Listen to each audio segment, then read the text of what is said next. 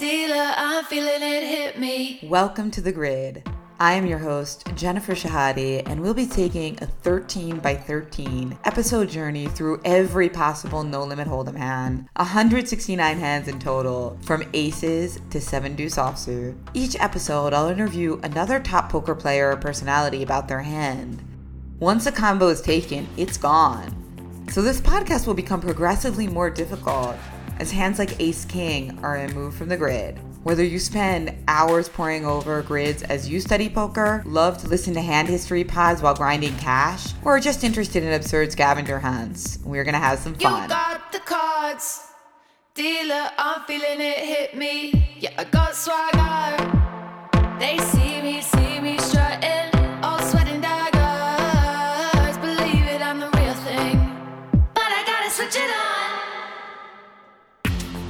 Hello, everyone, and welcome back to the grid. Today I'm with Trevor Savage, a poker player who has weathered the storms of this game to succeed as a pro for well over a decade. Trevor's actually the host of one of my favorite vlogs, Raising the Nuts, which features his kids, his three kids, providing their commentary and acting skills to craft hilarious gems that merge comedy and poker strategy. He also has a podcast with his wife Jody, who's a nutritionist and health coach, which is also called Raising the Nuts. And he goes by at Trey Momi on Twitter. And today he's going to take us all the way back to 2013 for a hand with 6 9 suited. He actually plays New Jersey sites online, but has recently been making the trip to Philly to play on PokerStars PA. So he's my very first grid guest live in my Philly studio. Welcome, Trevor. Thank you so much. I'm really, really grateful to be on this podcast. It's one of my favorite podcasts out there. So I, I love the different range of guests that you've had so far, and it's I'm just really excited to be on. Thank you. Well, tell us a little bit about this hand, six nine suited. At what point in your poker career did it come up? And I know it took place in Las Vegas at the Rio, but where were you at in terms of a dad and a poker player at that point? So this hand is a little little bit crazy. To take you into the the behind the scenes of it, there's two important things to talk about. First of all, is about eight years into my poker career, but it was about two years into playing live poker once again. So I played online uh, prior to Black Friday, and then went to parks to play every day. So I was becoming much more of a live player once again. I've kind of gone through a bunch of different things in my life as far as playing online and live. So I was in a very feel oriented part of my game. I had trusted that my intuition would take me through my decision making process. Uh, so that's the first part of it. So this is a very not theory based play at all that take that took place in this hand. The second part is I was, you know, I'm a dad. Uh, my kids were almost five and almost three at the time, and we had decided that this year we would drive to Las Vegas for the for the World Series. So drive from right outside of Philadelphia all the way to Vegas. So we got in the car, drove to Chicago, then to Denver and to Las Vegas over five day stretch. And this game, this hand took place about two or three days into the trip once we got to Las Vegas. Because I had just driven, and I drove the entire way. My wife Jody does not like to drive, so I drove the entire way throughout that time. And I was dealing with migraines, all these other issues while I was driving. So when I first got to Vegas, I just decided to start playing, and I, I grinded a lot in those first few days and I was just worn out. So that goes, that's the backstory behind this hand. It takes place at the Rio uh, in a 5-10 no limit game, uh, about five or six hours into the session. So the way the game was structured, there were two weaker players in the game who were both on my left. And then the rest of the players were relatively competent, pretty aggressive players. The two players limped in, uh, and the player in the hijack was a, a young European guy who was very aggressive, and he limps behind. I'm in the uh, the small blind completes, and I'm in the big blind with six nine suited, six nine of diamonds, and check. Flop comes down, ace of diamonds, ten of diamonds, seven, and I decide to lead out for fifty dollars size of the pot. Now it's important to remember here that I have to try to put myself back in 2013 me when thinking about this hand because if I was trying to, to analyze this hand from my current perspective, I don't think I could do it properly because we're just out in the mean streets there in 2013, you know, clicking buttons and doing things. I lead for $50. Two players to my left fold, and the aggressive player in the hijack makes the call, uh, and the small blind folds. Uh, when he when he calls, you know, I don't think he has many strong hands because I would assume that he would be uh, opening to isolate the weaker players with pretty much all ace x hands. So when he calls, I think he has like a 10x hand or some of the weaker draws. The turn's an offsuit four, and I decided to continue betting. You know, put some pressure on the the weaker parts of his his range, and I bet 115 dollars, and he raises to 350 dollars So you bet 115 into how much? uh, into 150. okay. He raises to 350, and immediately my Spidey sense is going off that he's kind of full of it. You know, there's just really hard for him to have many good hands here. I think the best possible hand he could have would maybe be seven four of diamonds. When I check in the big blind, I can easily have hands like pocket sevens, ace seven offsuit, ace ten even that I would not necessarily be raising out of the big blind in this spot. So I go ahead and put in the three bet on the turn. And you know that's something you don't really even see that much these days at all. Is putting in a three bet out of position on the turn. You know, we, started the hand about twenty six hundred dollars deep, so two hundred sixty big blinds deep. So there's a lot of room to maneuver. I put in a three bet to eight fifty, and he makes the call. Uh, the river is an offsuit ace, and now I think if I was in today's shoes, I would probably consider betting here because I'm in just a small sizing because you know, it's not great because I block a bunch of the hands I want him to have, but uh, he either pretty much has a full house or he has nothing. And so if I can bet pretty small, in game at the time, I didn't know what to do. I didn't have a plan for this situation. You know, this is 2013, so you're kind of just out there clicking buttons, figuring it out as you go. Yeah, you were supposed to make a diamond. Yeah, I was supposed I to make mean, a flush or or an eight. So I thought for a while and just decided, okay, I'm just going to give up, and I check. Then it gets over to him, and he starts to think for a long time, a, a really long time. So now, as he's thinking, you know, I'm obviously paying attention to what he's doing, and I'm very into live reads and and feel, you know, feeling out my opponents. He thinks for a very long time, and then jams for 1700. Uh, 1700 into. into 1850 it was some somewhere around there and so i didn't just snap muck because i'm i'm like as he was thinking about what to do i felt like he was bluffing he was just trying to decide whether he wanted to pull the trigger on bluffing but the problem is i have nine high nine six high at that you know so i lose to nine eight in the back of my mind though i thought if i do make this call here there's a really good chance he's just going to toss it into the muck if he has 9 8. if he has yeah. nine eight or one of those hands. I, I don't know if that's because I saw him bluff and muck earlier in the in the session or if that was just what I assume would happen. Uh, I do not beat that many hands. You know, hands like eight five suited, I beat. Hands like eight six, which would be a gut shot on the flop that uh, that turn double gutter, I think would be the ones that I beat be most likely that I would be, And then uh, hand like three five suited or two five suited.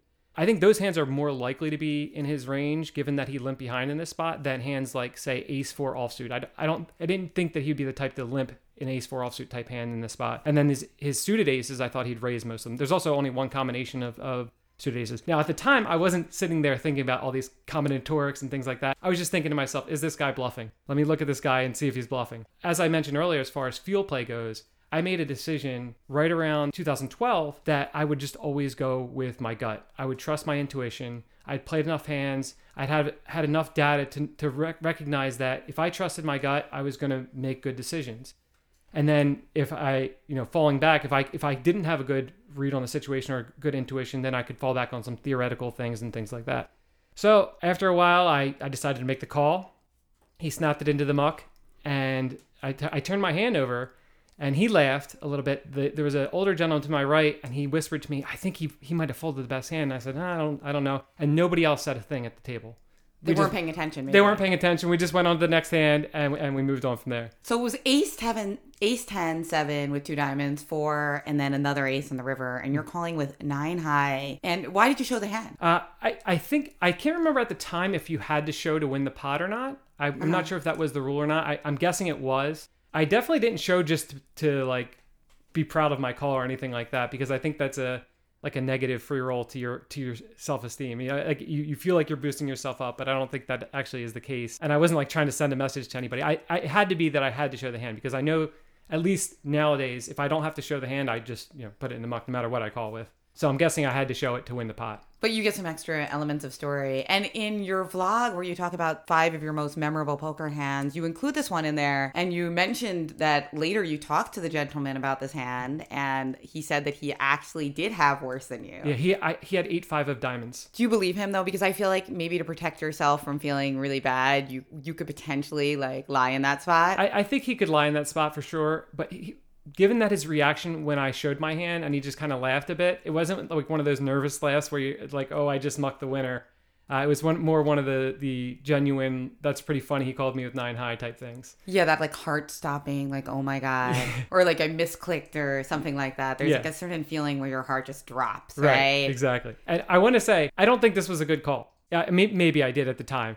Looking back on it, I mean, when you go through theory, it's got to be a terrible call given my hand blocks a lot of the hands that I want him to have. There's very few combinations of hands that he could be bluffing with. And, you know, it kind of goes back, when you're talking about it in theory, it goes back to what I said about his, I what I thought about his pre-flop range, and it just is also hard to come up with a lot of good value hands that he'd have in this spot. So you know, all those things considered, I think it was more one of those things where I was so tired and I was dealing with the migraines, you know, and I might have been into the flow of the game. Clearly, I felt like he was bluffing, and I made the call. But I think it was more one of those things where I was just exhausted, and and a, a good result came out of it, but it might not have been the best decision in the long run, if you know what I mean. Totally. I mean, the funny thing about being tired is that I guess you're maybe more connected to your base instincts, which include calling out of curiosity, you know, for a good story. Yeah. Probably everybody has their own tendencies there. Like some people, if they're exhausted, they might be more likely to fold, mm-hmm. right? Yeah. So maybe that that plays into the decision as well. Well, I I have noticed that in tournaments, I always do better in tournaments if I'm not rested. It's just the calmness and patience, I guess, and that you need to have in a long long tournament. That if I'm not well rested, I tend to make better decisions because I'm not trying to force things. Because I'm mostly a cash game player, so when I get into a tournament, I guess I have that. If I'm not playing in my best mindset, I have the, the mindset of just trying to accumulate as many chips as possible very quickly, you know, early on in the tournament.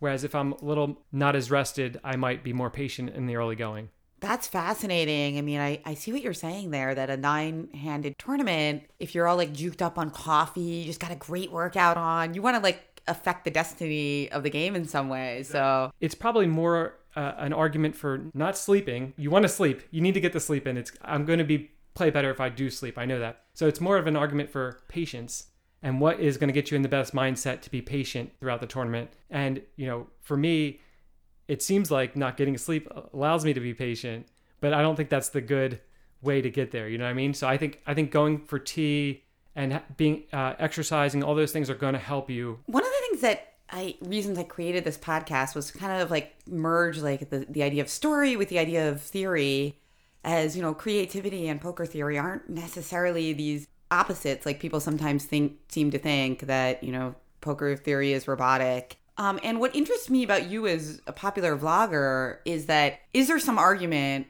for calling with a hand like that because it makes such a freaking great story and what the currency of story Well, one, it does create an amazing story. And the best part about it is if you're wrong, you never have to tell it, right? I mean, if you're wrong, you know, you can tell it. It might be enjoyable for people to tell. And, you know, when you're when you're a vlogger, you certainly want to be authentic and you want to be transparent. But you can certainly omit some certain certain things that maybe didn't turn out to a great story. But I think the great thing about poker is that there's just a story created in every single hand. And that's why I love poker so much and you don't really even have to go out of your way to create a story. And I see this in my vlog because when I we just had a meetup game this week down at Maryland Live, and some of the things that happen and to be in poker and to be able to get them on camera and and say that this is what happened, it's just I, I think it's just the most magical thing as far as creating content goes because it's just a story told in every single hand. And uh, if you're able to get that footage on camera and you know poker is a game of people and, and being able to sit at a table with eight other people they're all going to come in with all these different biases and different stories and they're going to the way that they live their life you're going to see it on the table too and uh, and to be able to put that into a into a hand history on a youtube channel i think is pretty cool So you're saying like you don't really need to force it because stories are just going to be generated organically, especially for something like YouTube where you're distilling the most interesting parts of a pretty long session. Yeah, for sure. And the the one thing about me too is especially in these meetup games is that I go in and I play just about every hand. And so you get into a lot of different situations when that happens. When you're in there playing every hand, there's going to be all kinds of things that come up and different patterns that emerge. And the game because it's a mathematical game, it creates these scenarios that seem to somehow pop up over and over again. You know, you'll have a table. I remember in the main event this year, we had for some reason pocket eights kept getting dealt out, and this is something that people who are casual players of the game love. You know, pocket eights, pocket eights is the hot hand, and then and they were flopping a set on every time, and then it comes up, and then it happens for the fifth time in a row, and you say, how did that? How is that real? How did that just happen? And you know, to be able, I obviously couldn't get those on on camera because it was during the main event, but to be able to get things like that on camera, I think is really interesting. Yeah, that is interesting. I mean, I know that you are a, a very strong grinder. I mean, you are a winning player for many years, and before you started vlogging a year ago, you made your living by playing poker both live and online. How do you be a winning player when you're VPipping 100%? Is it possible? And how weak does the field have to be for that to be the case? Yeah. So if you're playing with very tough opponents, it's very impossible. Playing, especially doing it online in a say a lower stakes game, um, you have to find the right limit and the right mix of players. But I did it for a while, uh, doing a play every hand challenge on PokerStars New Jersey, where I was streaming it and and playing 100% of hands. I could fold if there was a three bet before it got to me. A lot of it is due to the fact that players are right in that. I was playing at 25 cent, 50 cent, so that's kind of right in between the limits of where people just see every flop and then there's some people who are actually still trying to play for a living at that at that stake. So the people who are trying to play for a living are playing a lot of tables and they're just ignoring. They see my screen name, they know that I play higher stakes, so they're just kind of ignoring the fact that I'm playing 100 percent of hands. And then the other people are just going to be the weaker players who I can get involved with. So the, certainly the field has to be very weak, and the other problem is the rake at those levels. It's really hard to beat the rake in that spot. But I think if there were no rake involved and I could get into certain situations, I think that I could show a profit in those. Um, as far as like in the live arena, you really have to mix, you have to understand how to get involved pre flop. So for a lot of, at, at certain tables, certain one two games down in Atlantic City, let's say, you can just raise pre-flop and win the blinds a bunch. You know, if you go during the day on a Wednesday, Yeah. because they're just people that are there to hang out and socialize, and they, they don't want to be at those tables where someone's raising every hand. At other tables, you have to try to minimize your losses by just limping with the weaker parts of your hands, because if you're going to see the flop six ways and you have uh, eight three offsuit, you don't want to put ten dollars in, uh, but nobody else is going to raise. So you know you're just going to see the flop for two dollars and then and lose two dollars in the hand most of the time, or you know win the eight dollars that's out there when everybody shows no aggression at all. So it takes a certain amount, a certain type of game. I could definitely not go into some game where people are trying, where they're trying and paying attention to exploit you. You know, a lot of these games that I'm doing it in, everyone else is playing 100% of hands too. It's you're just trying to minimize losses and then maximize gains. Obviously, when you hit hit big hands. So Really interesting. I mean, it sounds like a kind of thing where you were you have two goals. You want to win money or not lose money, but you also want to meet this challenge and have a really fun time and kind of broaden your perspective of poker by playing hands that you would never normally play unless you're playing heads up. So the place that I got this idea from initially was a card player article from probably 13 years ago, and it's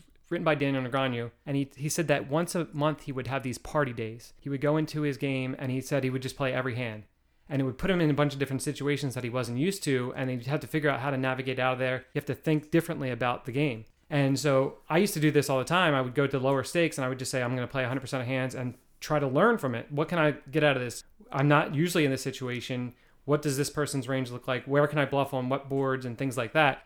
And so that's where it came from. And I just always enjoyed it. And it's, I mean, it's just more fun to play more hands, right? I mean, you just get into the action more. It creates a better environment for everybody else in the game. And I think, especially at these meetup games that we do, the atmosphere that is able to, be created by playing so many hands, it's unlike any other experience that you'll have in poker. I love these meetup games to, to get to connect with people who watch your content and then they get to play pots at the end that's what I'm there for. They're going to be playing, like, if you're at my table in a meetup game, we're going to be getting into some pots. You're going to be having to make some decisions against me. And people you know they want to they want to win pods against me. So they're going to go out of their way to do so. So that's interesting because to me it sounds like you're you have this kind of stipulation in the in the beginning of the hand, the pre-flop, that you're going to play every hand, but then post-flop you're reverting to playing as well as you can and being super competitive. Is that the right read? yeah absolutely. I mean i'm, I'm going to be making you know pre-flop obviously making negative ev decisions when you're playing every hand but post-flop i'm going to be making the best possible decision i can. The thing about it is i'm going to have to bluff way more right? Because i'm playing all these hands. So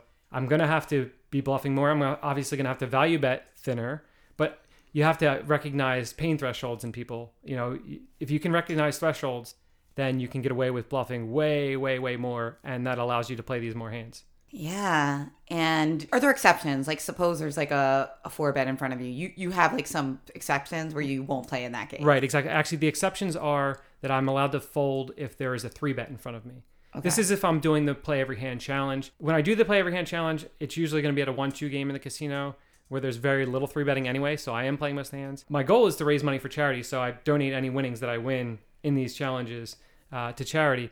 When I'm playing in the meetup games, I don't. I'm not playing that strict play every hand challenge rule.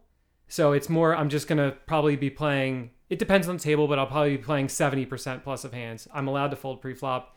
It just depends on the situation because, you know, at the meetup games, you're to have better players for sure on average than your normal one two game in the casino. And I would just, I would be just tossing away money if I were to, to try to play every hand. Seventy percent plus of hands is a lot of hands. What what gets into that into that like uh the bubble? Like what's the number seventy the seventy percent hand that gets Okay. in? Well, the thing is, it's not 70% hands necessarily. It's if it folds to me probably in the hijack, I'm just raising blind. Okay. So we're we're going 100% from the hijack on. Earlier position, you know, if it's suited, we're in there for sure. Obviously, the offsuit variety, we probably the worst offsuit maybe be like Jack six offsuit that we're getting in there with. I'm guessing. okay, so of course it's an aggregate of seventy percent. Right. Exactly. Yeah. So under the gun, you might it might be like forty percent. Right. Okay, and then button to hijack a Although under the gun, we're straddling every time. So. oh, okay. So got the, Right. the next under the gun, I guess you know. That's- that's oh wait, how- hold on. Sorry. Actually, under the gun one, we're double straddling.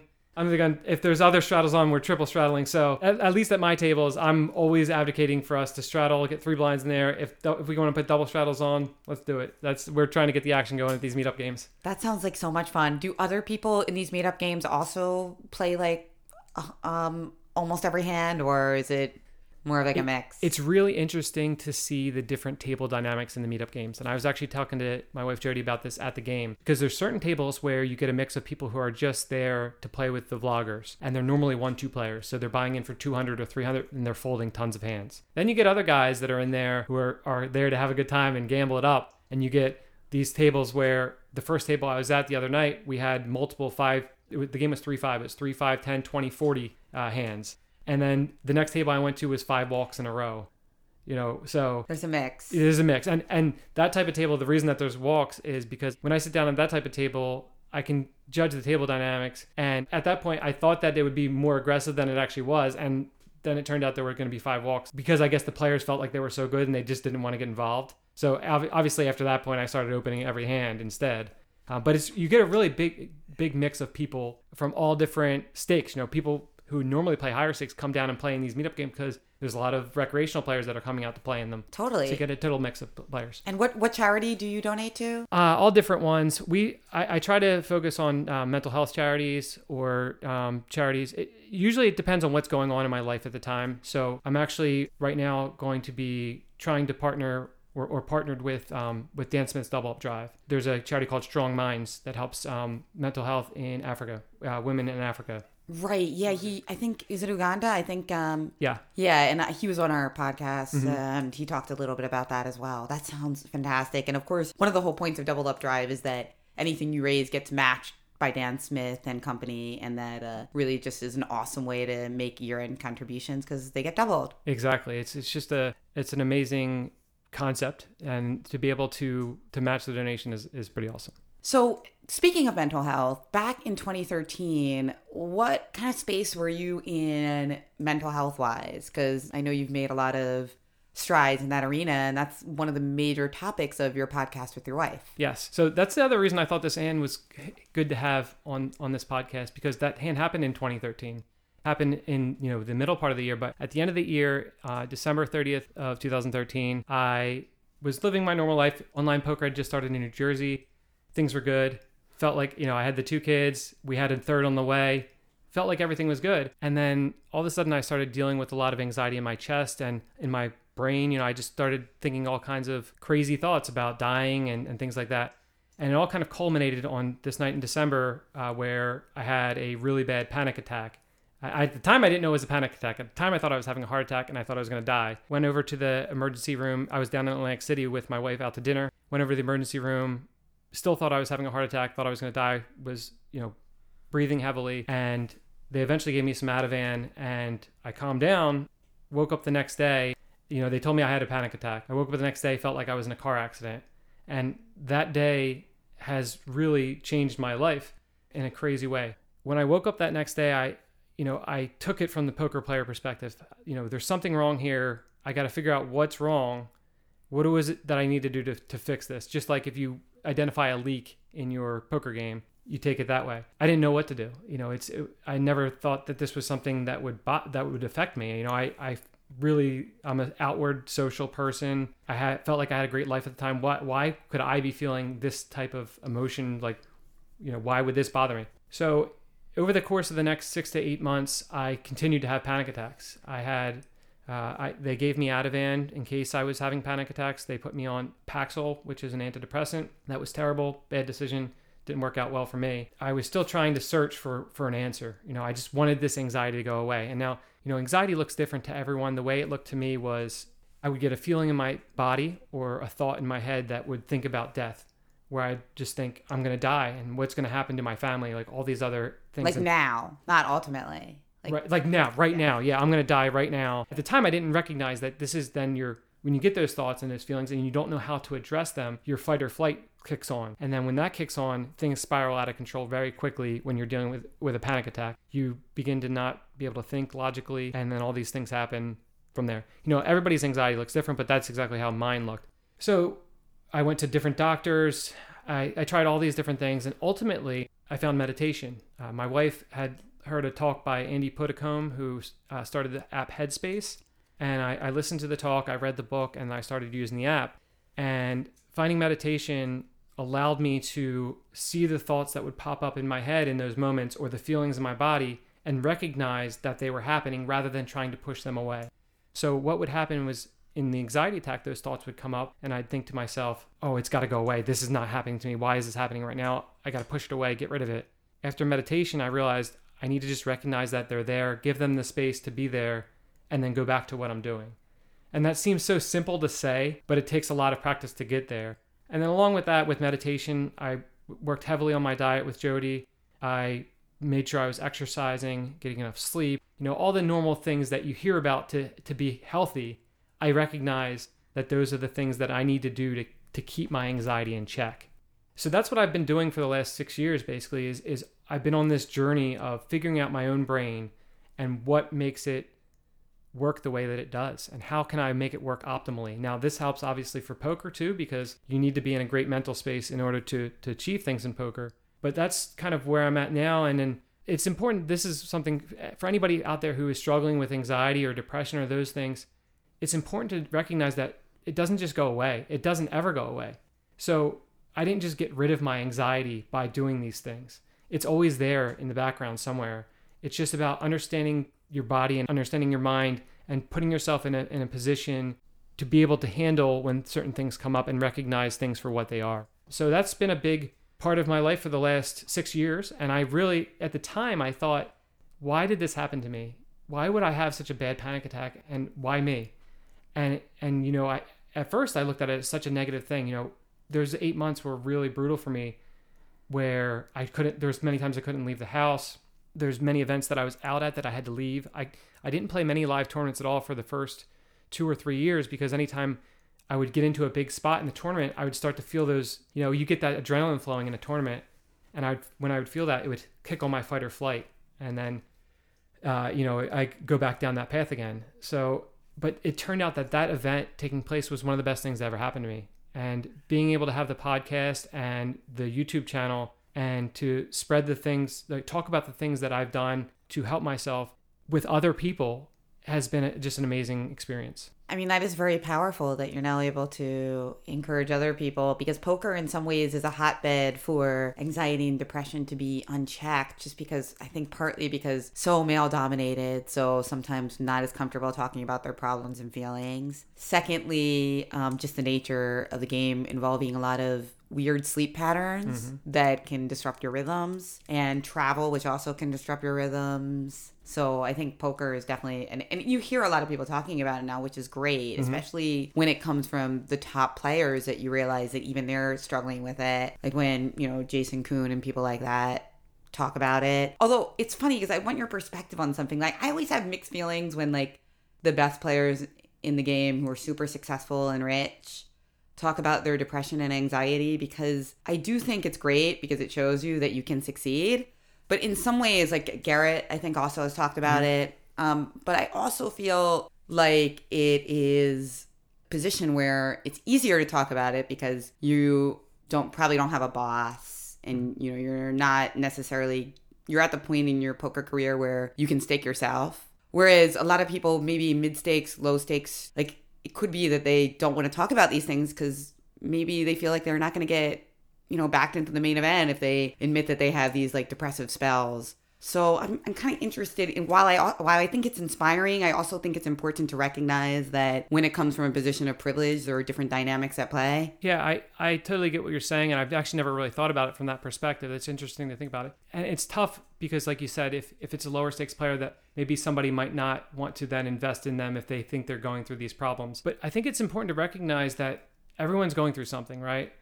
And there's all different and, you know it's it's easy to say that as somebody who may have had success and things like that but i think it if anything i would hope that it would encourage maybe a low stakes player to to say okay these guys seem to have it all and they're still dealing with stuff and they're willing to talk about things that they're dealing with. You know they're not invincible. They're not superman. You know i can talk about this problem and then maybe if i can address my issues and get to a good headspace then maybe i can get to where they're at and, and have the same type of success that they've had and this is something that I see a lot with people, especially celebrities and athletes. We're in Philadelphia. Brandon Brooks, who's an offensive lineman for the Eagles, just had an anxiety attack in a game a couple weeks ago, and he talked about it openly. And you see some of the comments that people leave on, say, on Facebook and things like that, where like, why could this guy have an anxiety attack? He's got all this money. He's got fame. He's a celebrity. It affects everyone. And and for somebody like him to talk about that openly I think it just encourages the, the discussion more. So I, I definitely get what you're saying as far as coming from a place, place of privilege and, and how it's easier for, it should be easier for people to open up, I guess, because they have success and they don't have anybody to answer to. But I think also, you know, when you're on that, that, that pedestal, it can be harder to open up about these things because, you know, if people see you as this invincible figure and then you're showing vulnerability and weakness, perceived weakness, you know, for me, I think if I see somebody like Brandon Brooks open up about it, I think that as a place of strength. Same thing with with I talk about this a lot on our podcast with therapy with people who seek therapy. A lot of times people avoid seeking therapy because they think it's saying that they're weak or that there's a problem or whatever. If somebody reaches out to me and says, you know, I just I just checked out therapy for the first time. I think that's amazing. That's that's a sign of strength to me that you're able to, you know, recognize that maybe there's something that can help you and you, you can do it regardless of what the stigma may be. Yeah, no, that's a really good point. And I do agree with you that it's also brave for top players to come out because let's face it, with these super high rollers, everybody is staked in, in some right. capacity, even the people who are quite rich. I mean, how many people really have uh, a million dollars to put into one tournament? Not me. With that in mind, it's brave, but I just always think it's important to keep in mind the different dynamics of um, class, money, race, and all these things that can make it more difficult for certain people. And that's why I think it's really cool that one of the charities you're supporting is Strong Minds because obviously we're we're looking at giving mental health to people who might not have easy access to it and it might not be part of their their culture or their family. I mean so much of your relationship with doctors, I think that is why it's great to kind of see it cross pollinate an industry like poker. Yeah, for sure. The the toughest thing for me about mental health You know, I don't have the answers. I, I think the the best way to move forward in society today to, to try to address the problem is just to start the discussion. And so that's what we aim to do on the podcast to get people talking and to, to recognize that we can be there for people to reach out to us at any time. And that's one of my favorite things about the platform that we've created is that I have an email address that people can just email me anytime they want or an Instagram page and they can reach out to me and, and people have and I, and I the the reason why I, I was able to to see that this was a thing was I, I wrote a blog post about a year after my anxiety attack and I wrote about the experience. I hadn't talked to any of my friends. I hadn't talked to anybody about what I was going through, only my wife. And so I wrote this blog post uh, and I told my whole story. And then I got just an outpouring of people sending me messages. And I didn't say anything about send me a message about your story. They just all said, thank you so much for sharing. I've dealt with the same thing and have never told anybody. And to receive all those messages and then to be able to talk to them about the things that I had done, you know, I'm not a doctor, but I've gone through this experience so I can share firsthand. And I tell them all the time, you know, this might not work for you, what I've done, but just opening the discussion and recognizing that there are some things that you can do to get yourself into a good place and you're not alone. You know, there's such a power in just knowing that you're not alone in this and that it can happen to somebody who is a very social, outgoing person who, for all intents and purposes, has everything that they need in life. Yeah, I mean, it's really incredible when you find out some of the people who struggle and they're just so incredibly extroverted and charismatic. Like, for instance, I listened to your first podcast about your daughter, Cam, and I was really shocked because you just like see she's like the star of your YouTube videos. She's mm-hmm. so hilarious. She steals the camera anytime she's on screen. Mm-hmm. And you just think, like, oh, wow, this girl is just like blessed with this awesome personality and you know she's gonna have a really great life because she's got she seems to have it all. Um, and then you see that actually there's a flip side where she's had all these struggles. Yeah, for sure. And that situation, let's see, when she was, I guess, two or three years old, we started noticing a big change in her where she would just go into some almost like a blackout for 45 minutes where she would go into a rage. And violent rage and yelling and screaming and we didn't know what to do. We we we went everywhere. We went to all different doctors and for the most part, you know, she was a normal kid up until that point. and we're not sure what exactly flipped the switch.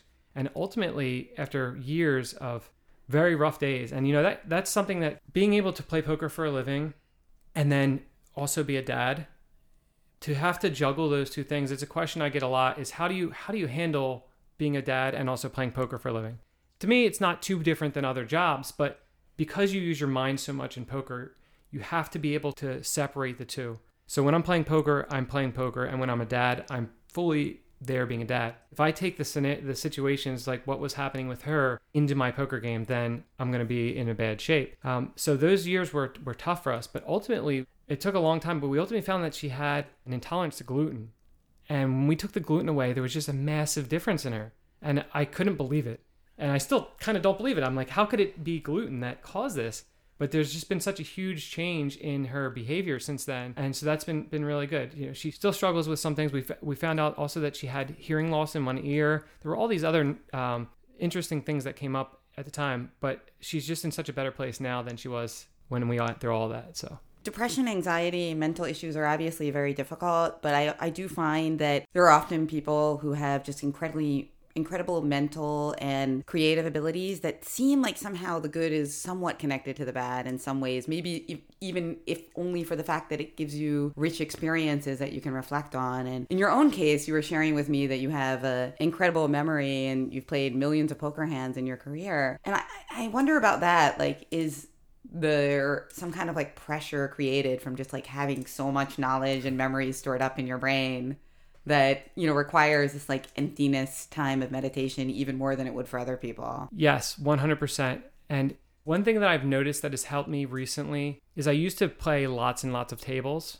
And then for the rest of the day, I was just done. I couldn't do anything. And that was negatively affecting the rest of my life for sure. Because when you're so locked in and so focused and you have all these things running through your brain, it becomes hard to answer questions for the next hour or two after you've just had this experience. So I've lowered the number of, tables for me on that front.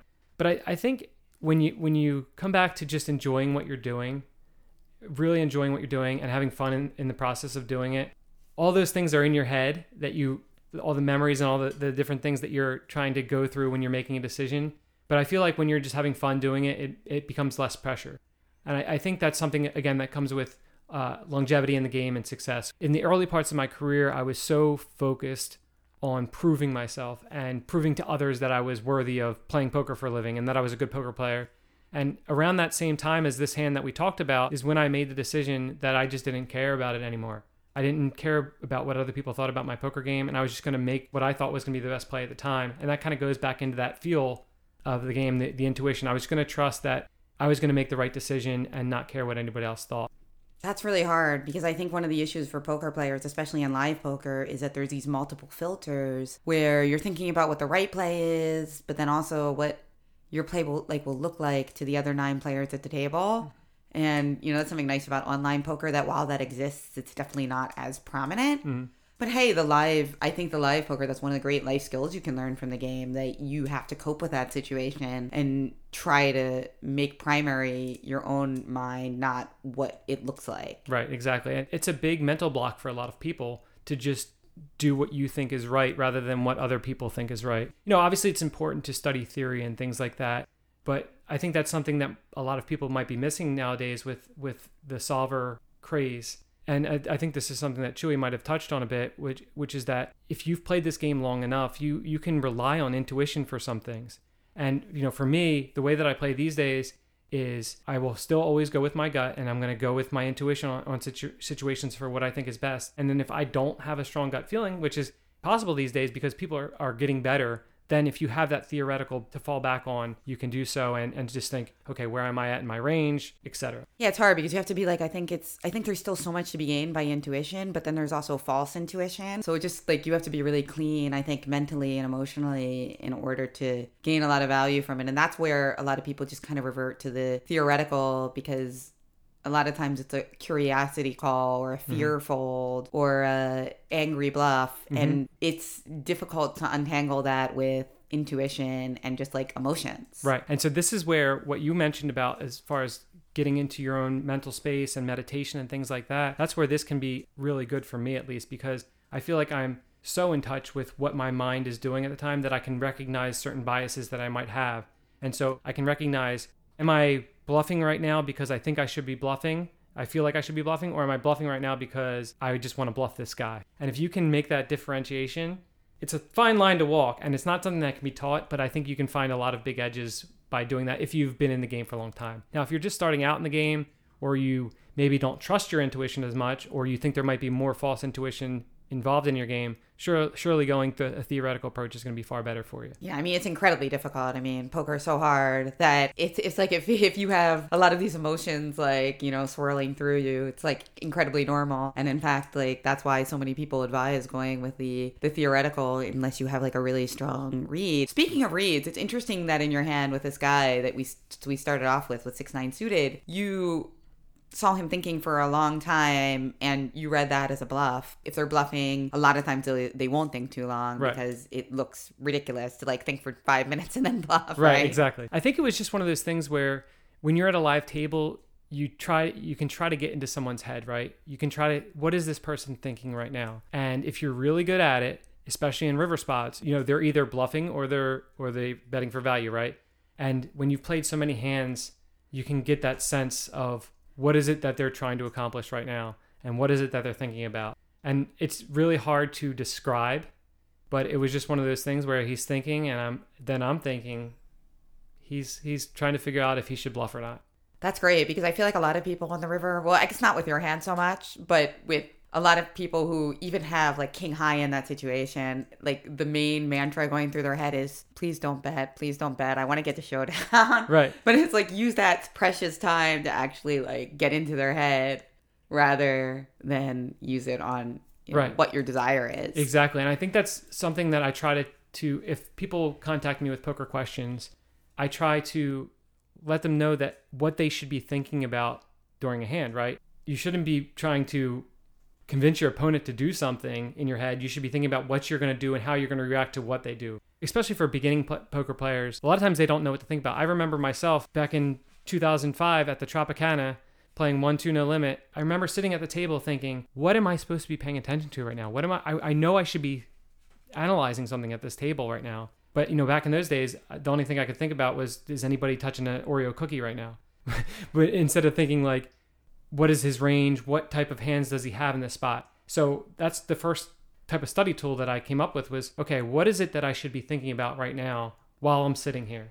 You know, most people at the live poker table are sitting there thinking, watching the game or thinking about something else. I tell people if they want to get better at poker, the first thing they should do is every single time the action is on someone, think about what they should, what they're doing with their range. What type of hands are they going to be playing?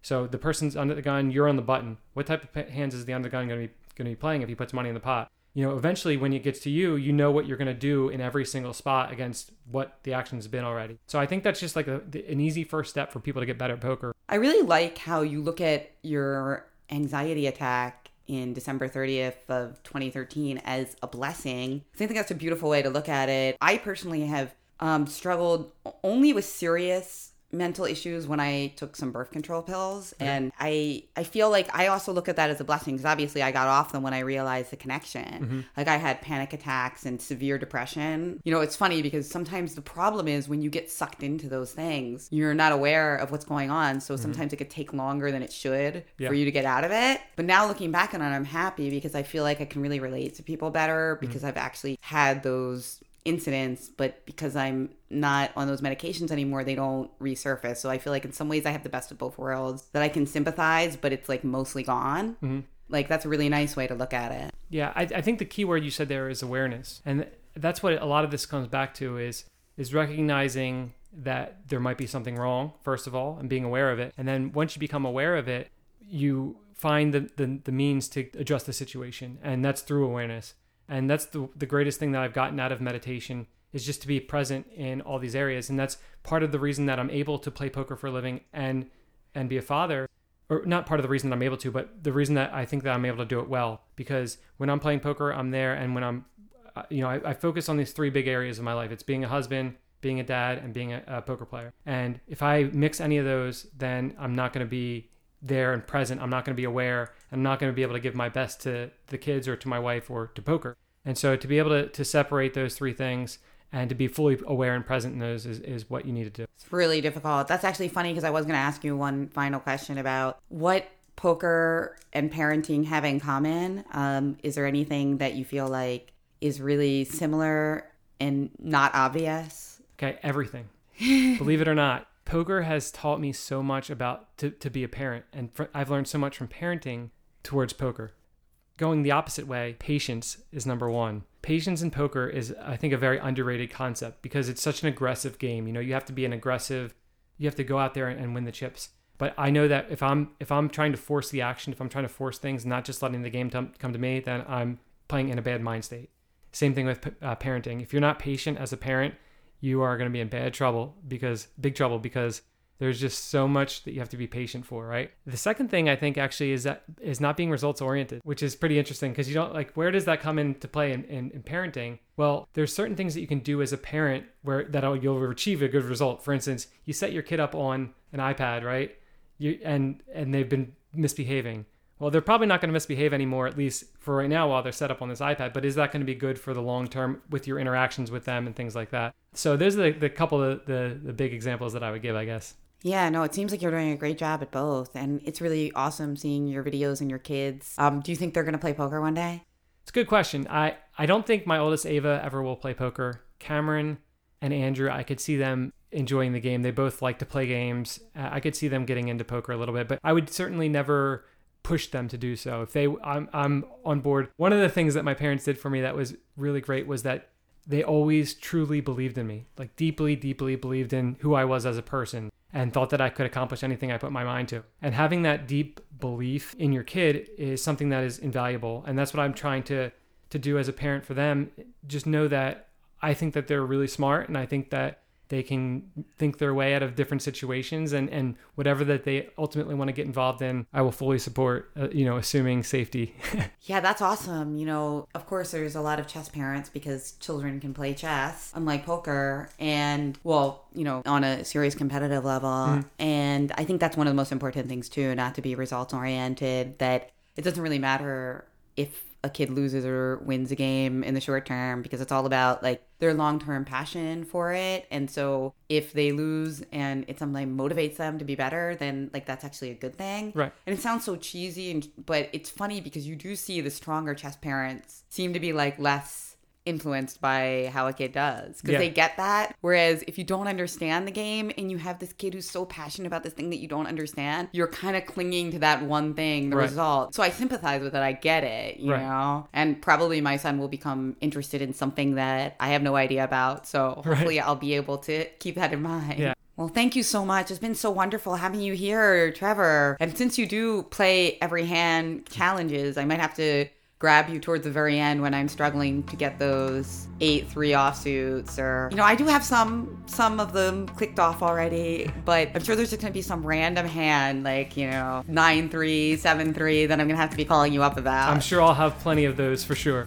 thank you so much and he is Trey Momi on Twitter you can find his blogs vlogs rather on YouTube at Raising the Nuts as well as his podcasts on Apple and anywhere else you find podcasts Thank you so much, Jen. Thanks Thanks for listening to thepokergrid.com. Please subscribe, review, and tell your friends about your favorite episode. If you want to support my projects, consider a tax deductible donation to US Chess Women. We are working to even the mind sports playing field by bringing more women and girls into chess. Till next time, as we count down 169 hands. No one ever bust. They say I'm lucky. Oh no, no need to bluff. With all the cheap tricks up my sleeve, yeah, I got talent.